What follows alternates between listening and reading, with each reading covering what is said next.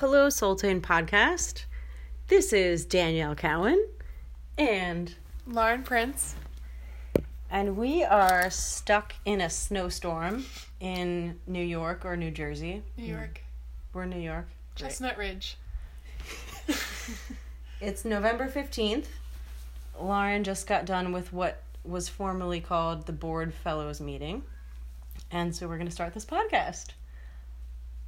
Lauren, what is the Board Fellows now called? Um, I noticed on our name tags that it didn't say board fellow. It said um, uh, Camp Hale Foundation leadership leaders of the next generation or something like. I can't remember exactly, but much Next gen. name. yeah, much better name. So, can you tell us a little bit about what this Camp Hill? Okay, I'm sorry. I need to read it. the Camp Hill Found or the Camp Hale Foundation Next Generation Leaders. Yes. Um, What does this Retreat. entail? What are the responsibilities? So it's way more responsibilities than I had originally anticipated, but um, so there will meet. I think it's three times a year for the next two years, and um, monthly peer coaching, monthly group coaching, a book club that I volunteered to uh, facilitate. And um, what else? So we have empathy buddies that we have to check in once a week for an hour. what else was there? Do you remember anything Board else? meetings. Oh, and the board. Yes, I have to join um, a committee of the foundation board. Is that what that's called? Foundation. Yeah yeah. And um, um, yeah, and participate in one board meeting a year, and then phone conferences once. I think they're like three times a year. So it's a lot. a little nervous. It's a lot of responsibility. Yeah. So your meeting this time got cut a little bit short because of the snowstorm, but are there any takeaways that you're really excited about? Something that you're bringing back to Soltane? Yeah, something that I was excited to. I mean, it's not so much a takeaway other than an observation, but I was just really excited to see and hear. Excited seems like a harsh word, but um, interested and intrigued to hear of the struggles that other Camp Hills are going through, and that some of them are things that Soltane have has already gone through and could probably be a a good ally to for them to reach out to. So it's I wonder if that will if there's a connection there to be made or Hmm. if Soltane can lend a hand or lend some advice or something. What are some of the things that other communities are struggling with? A big theme was titles. So people are Mm. struggling with the responsibility, where responsibility lies, where who's what your title is. So you know, the first of course there's an icebreaker in the beginning and you have to say your name, what community you're from, and what your role is. And it was hard for some people from Hudson and um, Ghent and Kimberton Hills and uh, to actually say what they did. They they described what their responsibilities were, but they weren't able to just say, "I am the you know blank, fill in the blank." And um, yeah, I just thought that was so interesting. Like, how could that be so unclear to them? Mm-hmm. and it's not unclear at Soltane. it's a very defined thing. So, um, and some of them, you know, uh, rejecting her role, her title name. You know, she introduces herself as a coworker, but she actually has so much more responsibility than that. But she felt like um, introducing herself as such was pompous in a way or arrogant. Interesting. Yeah, it was really. I can relate to that.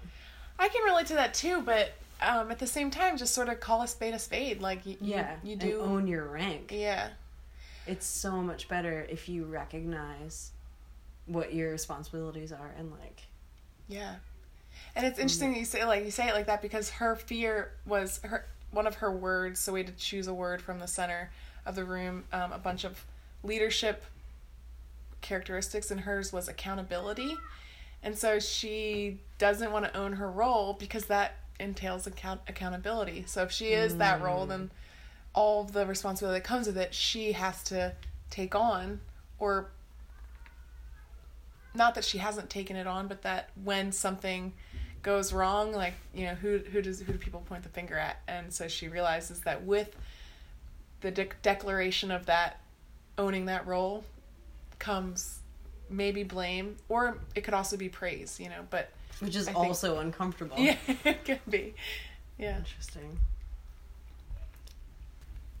Okay. All right.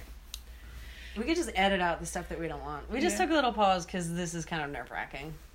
So maybe we should just mention. We need a the- producer. We need somebody Yeah. to take the raw material and turn it into something that's like Yeah. We just realized that mentioning um I don't know what's the word like not disrespectful but sort of Kind of. yeah a, a privacy issue maybe that if she were to listen to that she might she you know she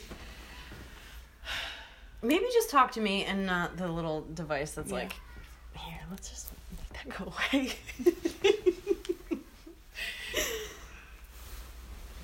okay, Okay. so Board Fellows is now Camp Hill Foundation Future Generation Leadership, yeah which is awesome. I think that's what Adrian wanted I think that's what Lauren is. You're the perfect person for this. oh my gosh so I can speak to what I um how I defended Soltane a little bit because of Why do we still need to defend Soltane? Oh yeah, well, Yeah. also I did I tell you about how Karen like in the beginning took me aside and said, you know, Mhm. I I appreciate your courage for coming here, Kristen and my courage for accepting this role or not role, but um to be a part of this program. And uh she said she, you know, she could feel the tension and that it took a lot, you know. I didn't know this, but she had said to um, Adrian, like, do you have anybody to nominate or to suggest to come to this program? And he said, well, we don't really have any coworkers. And she was like, well, who do you have? Like, just, you know, like send us someone. And I think that's really cool that she, you know, at least she sees that um, this program is typically for coworkers, that role as a title, coworker, but, but not all Camp Hills run that way. So And I feel like maybe half of Camp Hills don't run that way anymore. yeah, And we need to find a way to have that conversation in the region. yeah, It's not just this one thing anymore. Broadly, there's Right. not like a couple outlier communities. It's like half of the communities don't operate this way. yeah, So, right. It's making me think of how I was calling them traditional Camp Hills and how they got a little Yeah. defensive about that. Yeah. yeah. so communities where there's like a a campus and like people are living and working together and there's coworkers and residents or villagers. And like I've just been calling that traditional Camp Hill communities. And like we're no longer a traditional Camp Hill community because we have a different structure that's not that. And like the people who are living that way are like don't brand us Yeah, we don't, don't- want that title Don't label us. We're Yeah, they yeah, think that they're like the the original, so they shouldn't have to have a different name now. That that we should have the different name. You know, we're saying we're Camp Hill, and you guys are the traditional Camp Hill. we're new age Camp Hill That's right. So